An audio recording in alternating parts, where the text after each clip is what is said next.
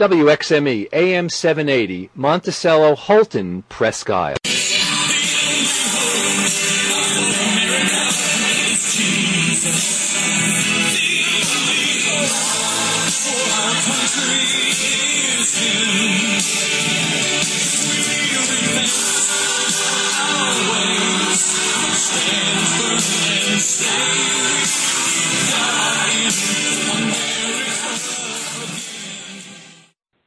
Good morning, Aroostook County. This is the Aroostook Watchman Radio Show. They tell me I'm Skyping. I don't even know how to Skype. Skype. Skype. Skip.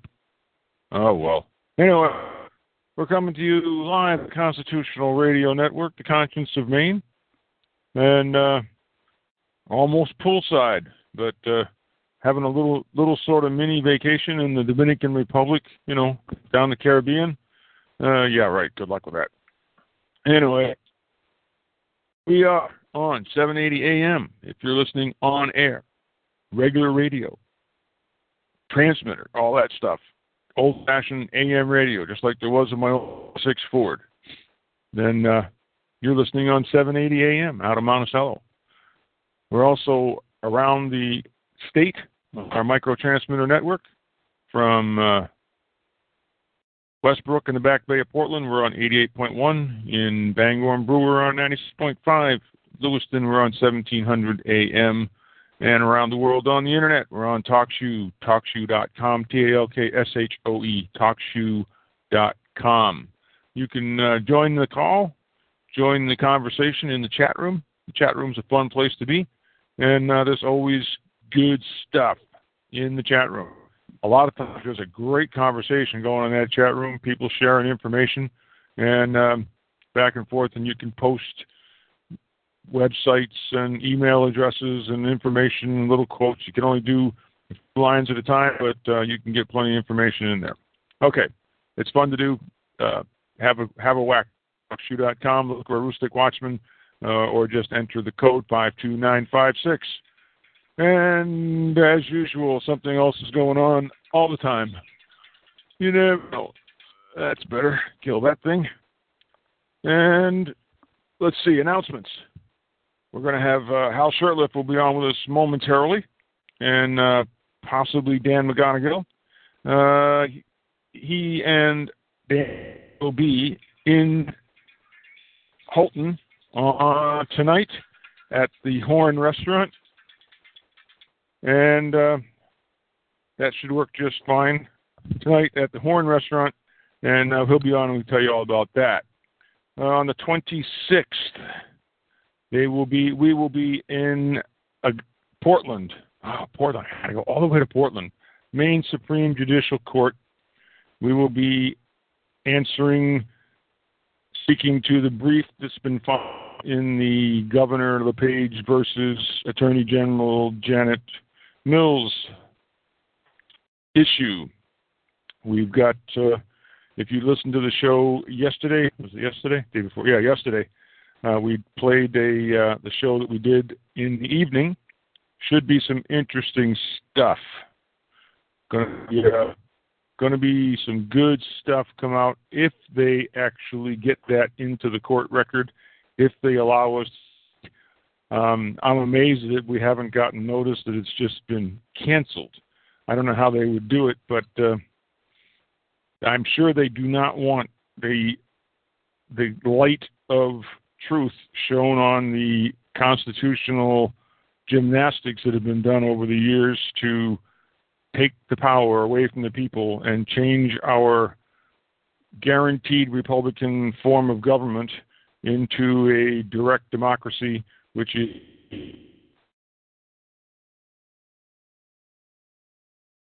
Why don't you call his cell phone?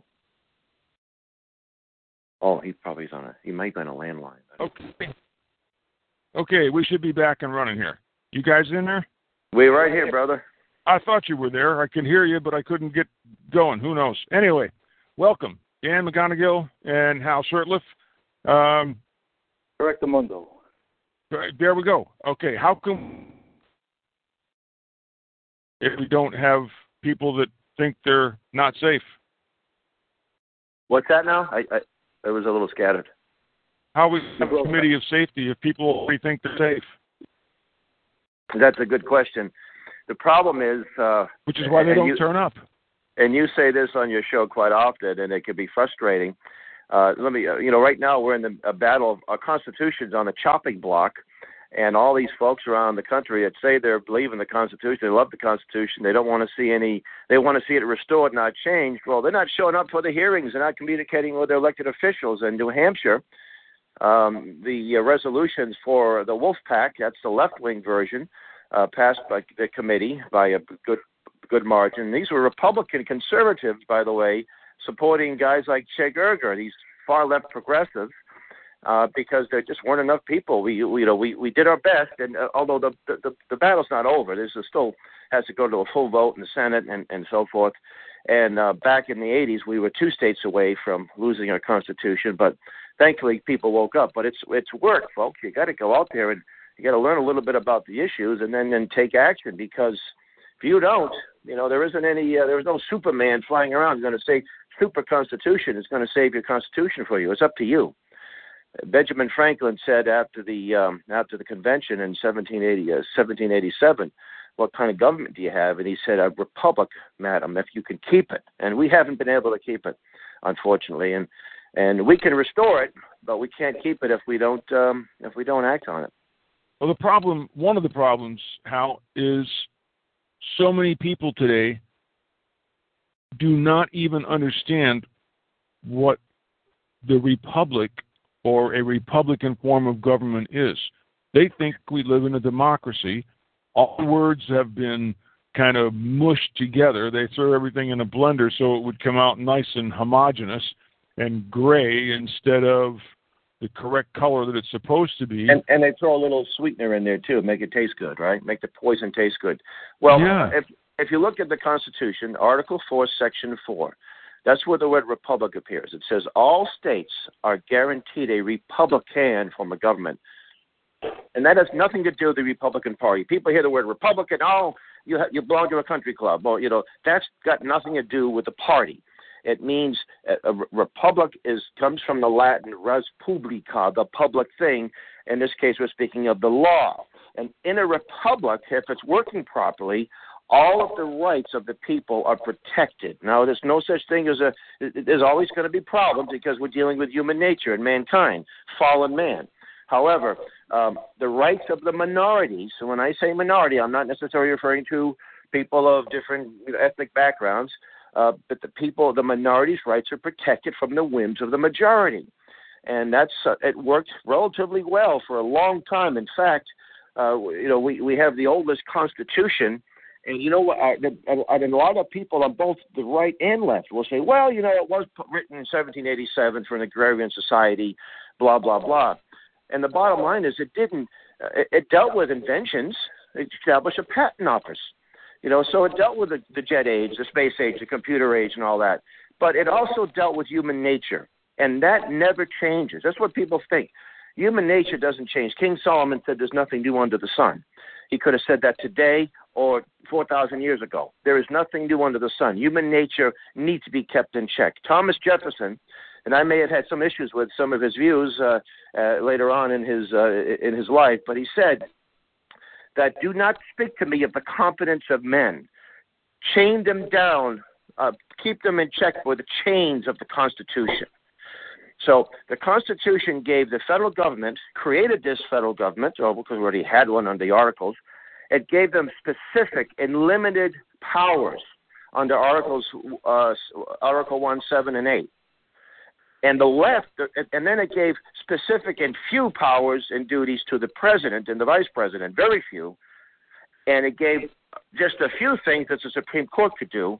The rest was left up to the states, uh, to the people. That was under the Ninth and Tenth Amendments that basically said uh, there, there are certain things that the, the rights in the Constitution or the powers uh, not denied to the states or prohibited are, are, are those for the people. So, in other words, if the Constitution didn't say the state, states couldn't do it, for example, states can't make contracts, can't uh, can't make treaties with foreign nations, they can't mint their own currency, but they could do pretty much a lot of things. And the states forgot that. The people in the states got greedy. When the when the federal government started doling things out. Oh, we'll, we'll, we'll there's a program. We'll cover that program. We'll cover that program. Now we're now we're in uh, you know 2015, and uh, a few years ago, a movement was a new movement was launched to get our nation into a convention, Article Five convention. They even their the marketing strategy. I have to say, this is the most well organized, well orchestrated, and probably well funded attempt in the last since the early 80s. Uh, you, think, do you think they're funded better than us? Oh well, I tell you what. When I had to borrow money to get uh, from a friend to get to the hearings, or go to my son and say, "Hey, son, uh, I need money for gas," and they can bring in people from uh, Virginia and from Washington State, fly them in on, on a moment's notice. I tell you what, when you buy an airline ticket at a moment's notice, it's a little more pricey than it is when you buy it three months out. Uh, and they can put them in, and they don't stay in the in the people's in-law apartments, which I'm delighted to do they end up they're, they're in nice nice hotels and they're flying first class. So yes, and they schmooze people. And they actually in New Hampshire they uh, we had a press conference and then we had a presentation. It was pretty successful about a month, three weeks ago, and that sort of forced their hand. They had to bring in their guy and had to feed a bunch of legislators. You know, so um, but nevertheless, I still believe that the truth will get out. We just got we just it takes a take it's effort. It takes a lot of work. And the sad thing is, there are a lot of these folks that normally would be on our side on most issues, and not only are they working. You know, and again, I can I can respect people who have, we can have strong disagreements without losing respect for each other, even if we're on the opposite sides of the of, of a particular issue. But there's some really nastiness, and what uh, what the, when they're testifying, the, the issue isn't the Article Five Convention as much as the John Birch Society. The John Birch Society is the issue and it's it's almost comical. I mean, here we are, sort of a small small group, and we are public enemy number one, and both left and right. The I, when I say right, I'm referring mainly these neocons. They're not right in, in right in the true sense. See, the neo see the neocon movement has captured the Republican Party. Uh, they started doing that probably. There was always a limousine liberal Republican, the Ripon Society Republican, for many, many years. So that's not. In fact, the Republican Party was the Liberal Party up until the time of Harding, and Harding and uh, and uh, Coolidge and um, and then you had some Goldwater influence in the 60s that was more paleocon or old conservative. Uh, uh, Mr. Taft, Senator Taft from Ohio, was another one of that type. Limited government, non-interventionism. In other words, we mind our own business. We don't go around the world subsidizing and killing foreigners. But that's changed. But in the early 70s, the neo, the, the folks that were the Trotskyites, that were in the Democrat Party, and the Trotskyites were anti. They were they didn't like the Russian Empire, the Soviets, but they were pretty much uh, on on the left on most issues, and they were able to ingratiate themselves into the Republican Party and pretty much take it over. So you got these good old Southern boys, you know, that are nice Christian guys, but they think that you know, going around the world destroying monsters is somehow a conservative thing, and they defend that, and it's sad because these neocons, these professional neocons, you know, the the, the, the, Irving Kristol types of the world, they despise Christians. Uh, Karl Rove, uh, when he uh, he said, in paraphrase, he said, "Give these Christians a prayer breakfast, and you know, throw them a few bones, and uh, they, we have their support." They have nothing but contempt for the Christian. Well, one, uh, of the, the, one of the things you have to define is people think neocon means that's right means conservative light, and it doesn't. It means no. anti. Yeah, there's nothing. When neo means new, but there's nothing new about it. Uh, it's it's a again it's a clever marketing strategy, and I say neo. I hear neo. Oh, new conservative. That's great. We we need all we can help. We need new ones. We need old ones. We need middle aged ones. So it's a good ca- tactic.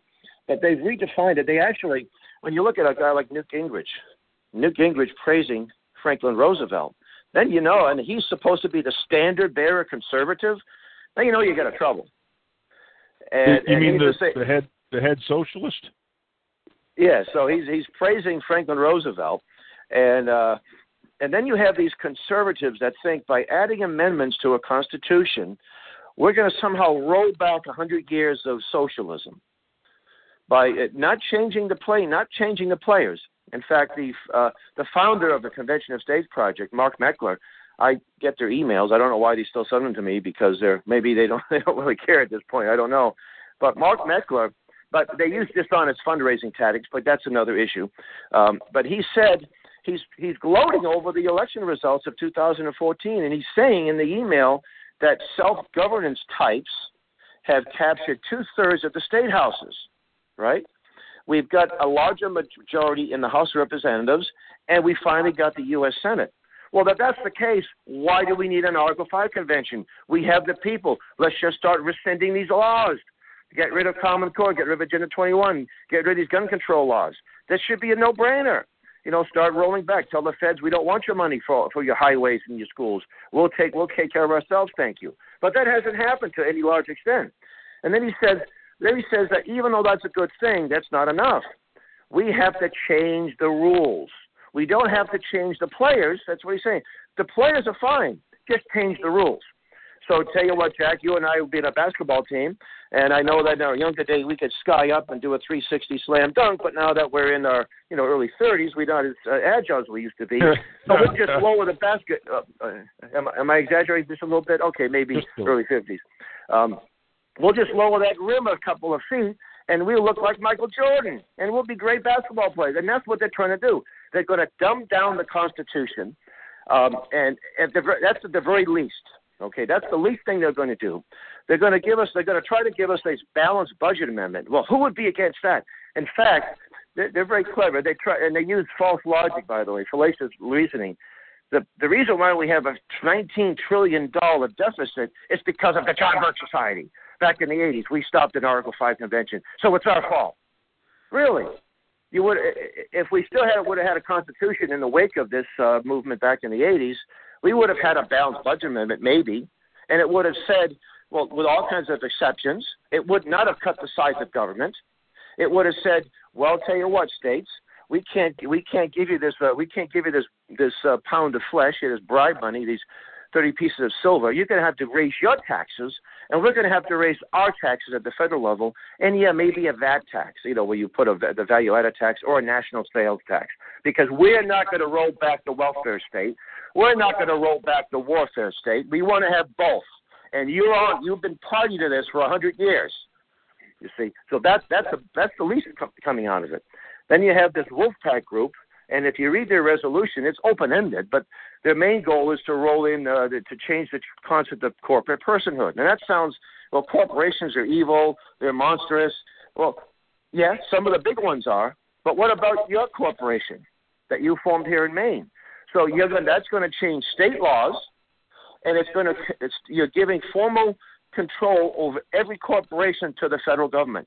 A corporation like a small church with a membership of 12 that makes the mistake of of getting a 501c3. They are now a corporation, and they will be influenced by this particular amendment. So people don't think through these things. Uh, and these attorneys are going to go, they're going to make a ton of money, and all the litigation that comes out of this is going to be the attorney attorney retirement account amendment, and they'd love to do Isn't that always the case? Yeah, they're going to be making big. And guess who? All these people that are lob- they're lobbying in uh, the state houses. All these wonderful conservatives that walk on water, and everyone loves them. They've done so much for the world. Well, they're all attorneys, folks. You know. So. Uh, well, you, you so hit right about now, now in Maine, we subjects. it, in Maine uh, a few days ago, Tuesday, your organization held a, a meeting. I was very pleased to be able to participate for a short time, and uh, that wasn't that well attended. Uh, you brought in an attorney from uh, Connecticut who's a who's a freedom attorney. There are some some attorneys that are uh, freedom-oriented attorneys, and she mentioned the status. Uh, she talked about Article Five, and she she did a nice presentation. I'm going to be uploading it up on YouTube. I uh, where I was uh, last night, I, uh, I didn't get a good connection. It would have taken me 700 minutes to upload it, so mm-hmm. I'll wait till I get home and uh, reformat it. But anyway, um, she said if you read Article Five, Article Five is very, very uh, doesn't say much about who, how the delegates will be chosen, who the delegates will be. Will you be would be one state one vote, or will it be uh, based on electoral college votes, which means Maine gets what four, California gets about fifty. Uh, we don't know that. Uh, the past practice was uh, one state, one vote under the first Articles Convention, but the past practice also said we'll change the mode of ratification. Uh, it, it, back in 1787, the Article Article um, uh, Article of Confederation, Article 13 said you had to have all the states on board to any change. They said, well, we'll change it to two thirds. Why did they do that? They didn't think they had enough votes. And the second thing is that they could do it because this was a deliberative body that obviously did it. And when they presented it to the uh, uh, this, the Congress, they said, okay, let's we like it and let's go to the states. And uh, and two thirds of the states did ratify it. And and one of the arguments they use is say that we claim that the Constitution was illegally ratified. You know what they're trying to that's a set of that's a straw man to say, well, gee, you must be a bad you're a bad organization if you say the Constitution is illegal. We've never said that. We're saying that they had the they had the authority to do that. They exceeded their mandate, but they could do that because they were their own body. Their goal was to get there and make changes. And then, the then they'll say, "What's that?" One of the things you have to go to when you start discussing the the um, availability of the Article Five, and what I've been accused of many times is I don't like the Constitution. I'm going to pick and choose what I'm going to like, dislike in the Constitution. No, that's not the case at all. We have to go back. It's a it's not a menu. It can't be chosen from. You can't pick from it. But the the deal is you have to go back and understand the original intent and the entire document in context. In context, the Article 5 would have been the correct thing had it been used. We were still a moral and religious people. The problem is we have allowed many charlatans and many uh, nasty bills to be slipped in on us because we weren't vigilant to protect our freedom. And so now to call an Article 5 convention, I believe, is way too late. To call an Article 5 convention now is either way too late or very premature. And I mean by that I mean if we were had been vigilant earlier and had called an Article 5 back in the 30s or the or the teens, maybe we would have gotten something fixed before the big money, big banks, Federal Reserve took over the world. And well, now, but now I've been telling people on this Article 5 thing, I will support an Article 5 100%. I will jump in it totally as soon as all the states become constitutional in themselves. How can an unconstitutionally operated state force an unconstitutional federal government to be constitutional. How the heck can that be? I think that's what that's that's a very important point that I'm going to be. I'm going to borrow that from you when I'll put a footnote and put your name there. Um, the other issue so don't give me credit. You'll you'll lose credibility. Oh, okay. the most dangerous man in Maine, right? Anyway, um, one of the things that they use they they're using against us is that we say we're constitutionalists, but we don't want to use the part of Article 5. That makes us nasty and mean and hateful and against the Constitution. Well, the, the, the delegates of that first convention didn't say we had to use it. It didn't say we had to amend the Constitution, but it said when two thirds of Congress want to, want to apply for one, then it goes to the states, or two thirds of the states. Two thirds is hard to get and the, the delegates, knowing they were not they were not Democrats, they were not uh, people that jumped on bandwagons. They wanted to make it very difficult because they knew if it made it too easy, our Constitution would have been amended out of existence. And if they hadn't done that, it would have been amended out of existence because there's been dozens, if not over a hundred, different amendments proposed since the beginning of our Constitution. But how many have 20... actually gone through? What's that? But how many have actually Oh, oh well, we know 27. And uh, the first. No, 17. Well, well, 17 since the Bill of Rights. And well, actually, the Bill of Rights was part of the initial ratification because they knew that this thing needed to be done right the first time. Because when you start messing with it, then you get it. You you start to pervert it. Look at the Maine Constitution. If you look at our our Maine Constitution, it was a very well written document in 1820 they had the benefit at the time of knowing the shortcomings of the federal constitution and there was some really good stuff well worded into our Maine constitution now The Maine Constitution, written in 1820, has been amended a few times. But if you read it, because of the way they frame it and print it, it looks as if it's the original. That in itself is one of the most deceptive things that happens in our state. Our Constitution in Maine has been amended 176 times. Why? Because it was that bad or because it was that good? You Hmm. tell me.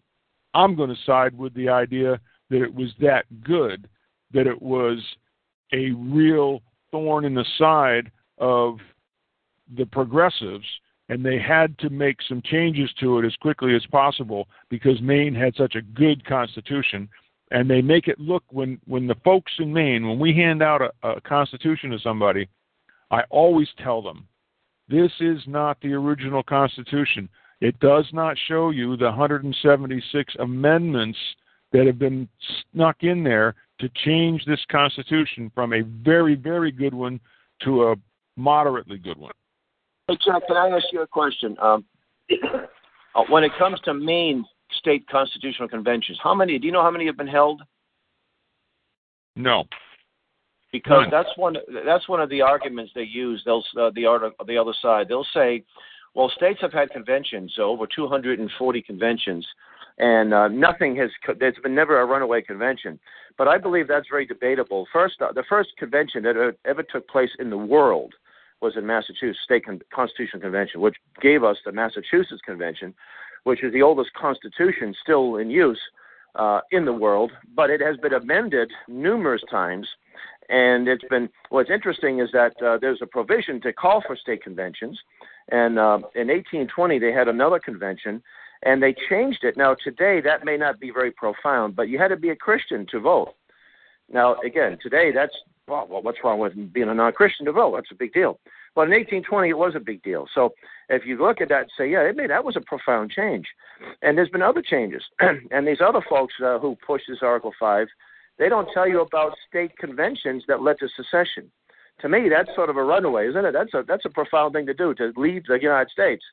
Uh, or the Hartford Convention. Hartford Convention didn't lead to anything bad, but it could have because they New England wanted to secede from the Union, as they were against the War of 1812. They didn't like the fact that the ports were closed; they couldn't trade. So that was the big reason for that. So states have had conventions, have had made some serious changes, and our state constitutions, like Maine's, it's got a hundred plus amendments to it. And you read you read an amendment, and it will say it'll be about four other amendments that have changed it. So it takes a long time. Okay, go here, then you got to go way back to the okay, then follow that and follow it over here. It's changed a lot. You know, and there's been a few. I mean, I'm not against changing things uh, that need to be changed, uh, uh, tweaking the Constitution. Uh, for example, when uh, when Aaron Burr uh, was shot, you had a vi- vice a vacancy. When Aaron Burr uh, came in second place, you had uh, he was against uh, Jefferson, so there was a problem here with that. And they said, "Well, tell you what, instead of having the vice president be the runner-up, let's have a second ballot." I, hey, that made sense. That was uh, it wasn't a profound change. It was a but it was a. Uh, but then, then they made a big mistake uh, of uh, taking power from the state legislators uh, in this with the Seventeenth Amendment. And it's That interesting that the progress, the so-called progressives were the ones that got that ball rolling. And what they did was let's have a threat of an Article Five convention, and Congress will act because they don't want a convention because they know that you don't have a convention for one purpose. You can anything's up on the uh, up on the table. So they had quite a few calls. Uh, some people say there were actually 34, but there were there were at least 32, 33 calls for Article Five. Oh, I'm sorry. Let me take that back. There weren't that many states then, so my apologies. It was a few less, but you need it was a two thirds or close to two thirds. And but next thing you know, Congress passed the amendment. It went to the states, and the states that were supposed to be a little bit more, uh, you know, a little more profound, a little more morally upright, maybe than they were today. They passed it. They said we want to take power from our state legislators and give it to uh, to the states, uh, give it to the federal government. So now you have uh, senators who no longer represent the states. They represent the interest, well, of corporate America, unfortunately. Well, Uh, that that whole concept of a threat of an Article Five um, being a useful tool is the only thing that draws me towards the Article 5 concept. If there were, if the Article 5 convention type people were all absolutely, totally constitutionalists, I, I'd be jumping in their bandwagon.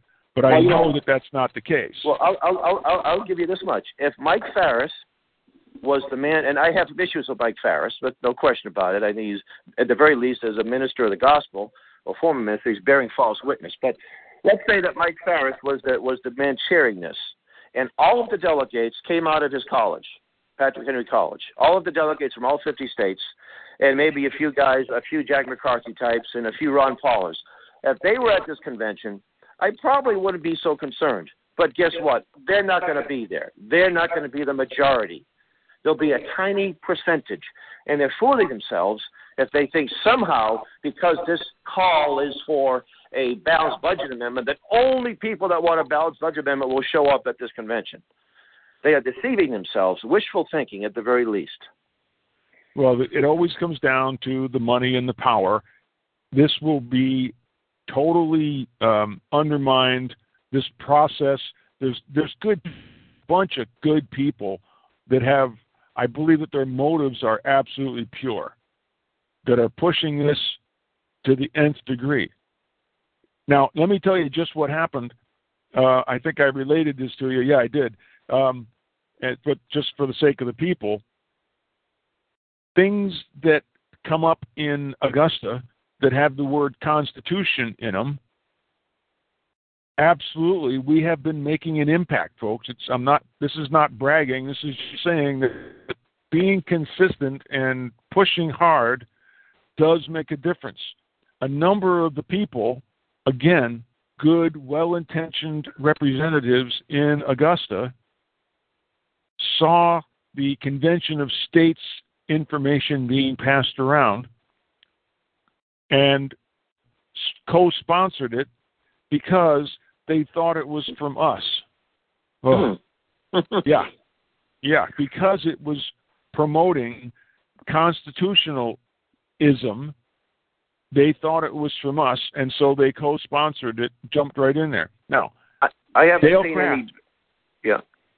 Dale Kraft is a good guy. He's one of the reps. He is supporting the Constitutional Convention because in his in the short the short uh, conversation that he and I had was we don't have any more options. We're out of time. We're out of options. And I understand that mentality. I, I'm right there with you. We are out of options. Unfortunately, I disagree that Article 5 is the last option because the Article 5 option, to me, is the nuclear option that will blow Right. the whole thing to sky high. And we will start over with the people that have all the power getting exactly what they want a democracy. It will legitimize all of the illegitimate things that they've been doing. That's really what That's right. the outcome will do. So all of the unconstitutional things, and there is, you know, something people.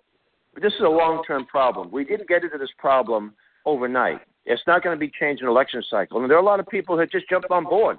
They had no, they had- did nothing because I. I, you know, I, I deal with them on Facebook and in conversations. I said, "What have you done?" They said, "Go after me. What's your solution?" I said, well, it's interesting. You never paid any attention to me before, or our organization, or organizations like ours that promote liberty message. You get, didn't give us a time of day.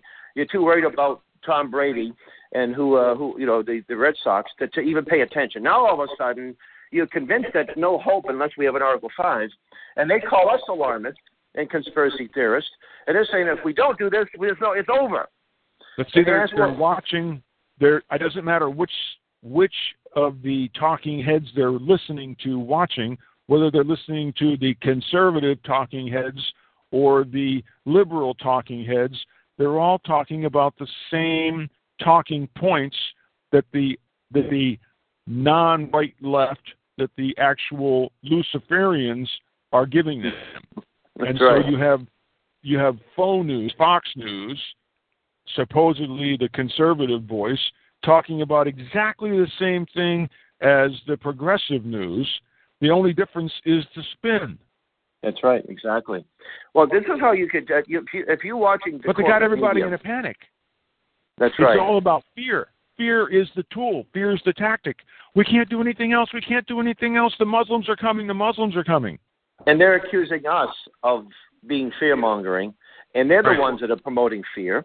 And that's right. The, we let the Muslims in because we want them here, and now we're going to use them as a means to get a police state, right? Right. And who Yep. let the Muslims in? It was the the Bush administration in the '90s, and it was uh, younger Bush that let them in too. And you know, so and then and then they're going to say, "Oh, ISIS, we fund these people." I'll never forget a uh, a cartoon that was in a publication years ago. It was a Nelson Rockefeller, and somebody asked Nelson Rockefeller, "Do you plan to solve the problem?" And he said, "Of course we plan to solve the problem. Why do you think we created it?" And Uh-huh. um, Frederick Bastiat, the great French statesman who wrote The Law, the magnificent little book called The Law that everybody should be familiar with, he said that the poison and the antidote come out of the same laboratory.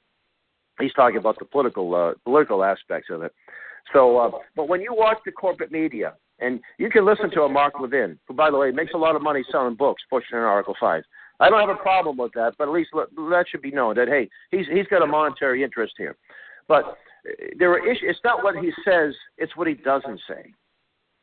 Does he discuss the Federal Reserve Bank? Does he discuss? Does he discuss the international internationalists that are? He uses the word statists as if somehow he invented the term. Well, how did the statists take over? He doesn't explain that. And when someone does call in trying to explain, he calls them kooks and hangs up on them. Does he discuss Common Core? Does he talk about Agenda 21? Does he talk about the organizations that are funding uh, these, or you know, these? Does he talk about the big foundations and exposing what they've done? Does he mention the the Reece Committee report from the 1950s? Does he mention that the United States has been supplying aid and aid and trade to nations that are enemies for many, many years, since the 30s or even the 20s. He doesn't talk about those issues, and he won't talk about those issues. And when someone does, like a Ron Paul addresses this, he denounces them. The, you know, uh, he, he uh, I think he said that Ron Paul supporters should be put in jail. That's his mindset. He will not talk about those issues, but he'll bash Obama and he'll bash global warming. He won't bash the source of that. He won't mention that the Agenda 21 policies. He'll he'll ridicule that, but he can bash all he wants to, and people listen to him say, "Yeah, he's right on. He's right on. Boy, he's really going after Obama. Wow, we're we're safe because he's bashing Obama." And they tell us, well, you guys have been around for how long, and you and we're worse off than before. Well, how better off are you when you're listening to talk show hosts?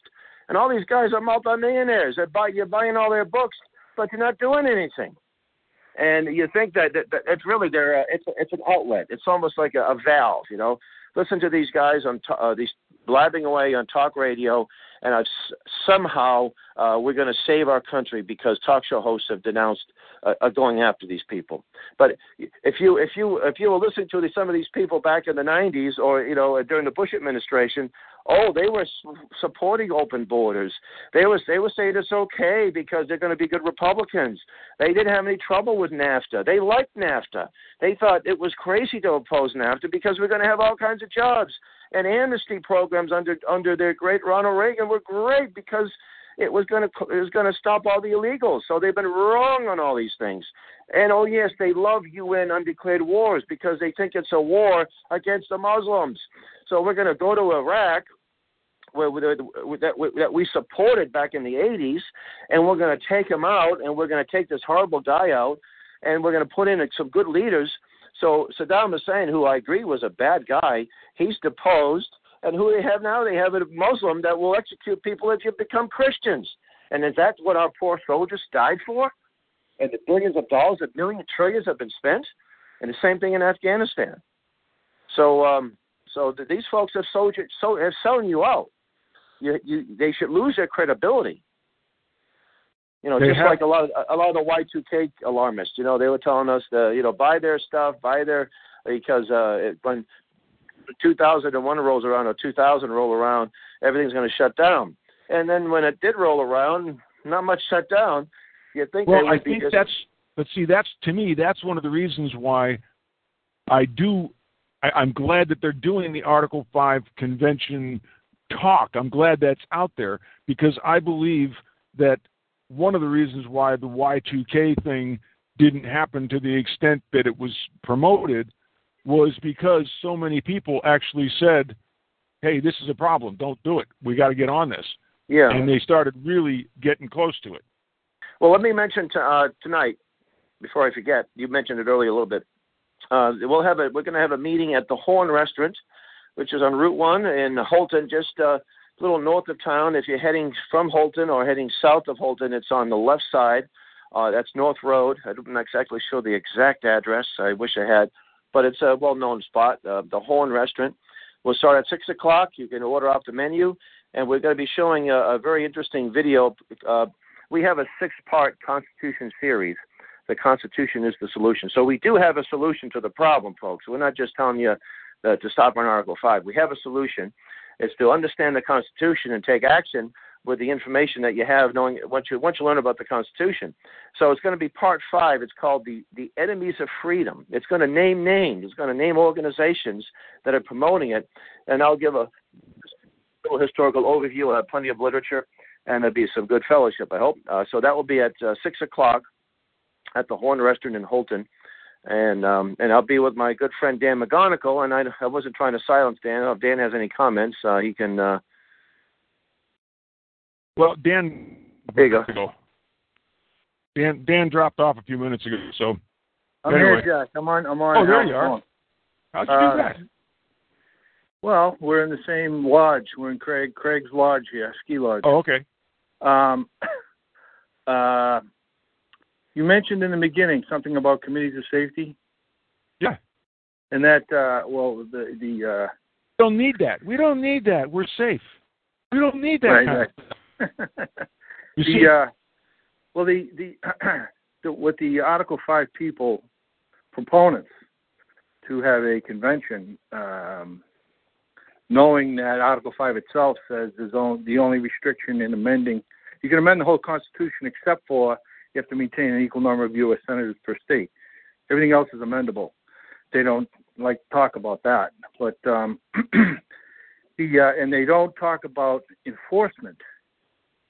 And we know from the Declaration 1776, we know from the preamble of the Constitution, we the people do ordain and establish this Constitution. We know from the Second Amendment, we know from the Tenth Amendment, that we the people are the superseding power and authority when necessary. Now, where necessary is in the second first part of the Second Amendment. What is necessary to the security of a free state. And um, so, what Dr. Vieira is promoting, and I'm promoting, and other people are promoting, is restoring the uh, application of constitutional enforcement, restoring constitutional money, which is very important, and uh, restoring constitutional security. Okay. We- is is Hal still? Are you guys on at the same time? Hal's right next to me. Okay, listen, guys. Here's the bottom line. You and I and all the good folks that have been doing this for a long time have been preaching to the choir. What do we have to do? How can this is the question that I have all the time. How do we get the massive amounts of people to pay attention, wake up? How do we access their brains? How do we get in front of their between them and their television when Saturday Night Live is on or when Dancing with the Idiots is on? How do we get the people to open their eyes? Because Well, the- they don't want to form a committee of safety because we have Homeland Security. They don't want a committee of communication. They all have smartphones. We don't need all that stuff. You guys are crazy. Well, first off, you don't need the masses. Movements have never been formed by the masses. That's the last. You're not going to get the masses. You need a tiny, a, a good percentage, two or three percent of the people that will actually organize and take action. And let me give you an example. Action. Uh, Scott, whoa, whoa, whoa. The action part. The action part is the key. Yeah, okay. What can we do as far as action? Well, look at we have a Congress that can be voted out every two years, at least the House of Representatives every two years. We could have a nonviolent revolution at the ballot box. Now, how do we get people elected? There's a lot of people out there that run for office that share our views for the most part, but they get 15% of the vote. 20% of the vote. Uh, they may get a debate. They may not even get on the ballot, but sometimes they do. So how do you how do you get more people to support these folks? Well, you create local groups. We have chapters in our organization. You work on a concerted action plan. You don't focus on 25 issues or 100 issues. You got to focus on a few, those that you think you can be successful. I want to focus on one. Well, one focus, issue. Yeah. The restoration of the law. And that's a big that that's a big issue. So you if we so focus people, on that, we got them right by let the me nose. let me give you a couple of anecdotes that you know from the from the from the particular that could be the common. You have a lot of these so-called well-entrenched members of Congress, been there forever. Uh, current term members is going to solve the problem. Right? That's that's the other side solution. So you get the guy out, the lady out who's uh, bad, and then you get someone with the same mindset. But if people in the districts know how these folks vote and how they spend their money and how they raise their taxes, then they're going to be a little less receptive. And I'll give you an example. In New York, uh, I think it was the um, Greater Albany, we had JBS members, we had Oath Keeper groups, and a, a cam- Campaign for Liberty. I think Campaign for Liberty actually was the entity that published this voting record of members of a member of Congress. He was endorsed by the NRA. He um, in the polls he had a 20% approval rating a week before the election.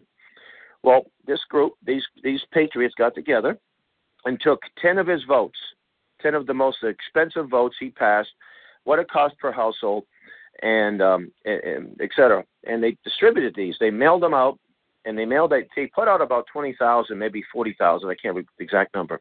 They did it twice. The man lost by about a nine percent margin, which is almost a landslide. They didn't know how what happened. The guy that got elected, his name was Chris Gibson. When he got elected, the man who started this this uh, program, uh, Kevin McCashin, out of Albany, JBS chapter leader, he said, "Congratulations on your election, and we're going to keep your feet to the fire too. We're going to hold you accountable." And uh, he's not run for he's not he didn't run for re-election, but the two terms he's three terms he served, he was the most conservative, and he was only that way because he was being watched. And this is in a very liberal area, so it can be done, but it requires work and some money, not a whole lot of money. They raised about three or four thousand, five, six thousand dollars. The other side will spend millions. Uh, Jim Rubens, who was a big Article Five supporter in, in New Hampshire, uh, Republican quotation mark conservative. I would say the C stands for chameleon because he's on both in both camps. He got close to two million dollars worth of financial support, not directly to his campaign, but this uh, Wolf, this um, Mayday PAC bought TV ads and radio ads. That's you know, could you imagine what we could do with two million dollars in Maine to promote li- the Yeah. liberty message? Are you kidding? What could we do with a hundred thousand? A hundred thousand Exactly. dollars. We could, And we they could restore the republic. You understand that, that restoring the republic is the key, folks. We're just we're not trying to reinvent the wheel. We're trying That's to restore the republic, to fix, go back, repair, patch, whatever you want to call it. We're not trying to make something new. We don't want something new. We want what worked, what was proper and authoritative, put back in place. That's the only reason that we've had any luck, any success in Augusta at all. We don't go down there with, as a matter of fact, I've had the opportunity to sit in the Secretary of State's office, and I very carefully do not address my personal issues that I want him to do in those in those those meetings because if I if we use it for our personal gain, then we lose. Then you That's right. lose because we're not doing our job. But when we're That's in right. there, we're talking. This is the law. You will do it. It's got nothing to do with whether it helps my industry or hurts my industry or helps my cause or hurts my cause. It's about restoring the rule of law and not being part of the legal plunder. That legal plunder concept is huge. We have to restore the, the, the rule of law and be so careful not to participate in the legal plunder when we are successful. Well, you know, if you go down to the Capitol, which you've done number numerous times, you'll see all these lobby uh, these uh, these organizations all within a few blocks from the state capitol. One of them is a women's group, the Voice of Women Maine's Women. It's not the voice of Maine's women; it's the voice of some Maine's women. Um, and I, I think that these people do have a little much to control. And a lot of these representatives, they're not representing their people; they're representing the the, the organizations that funded them to get them there. I mean, like this convention of states, we got some folks that ran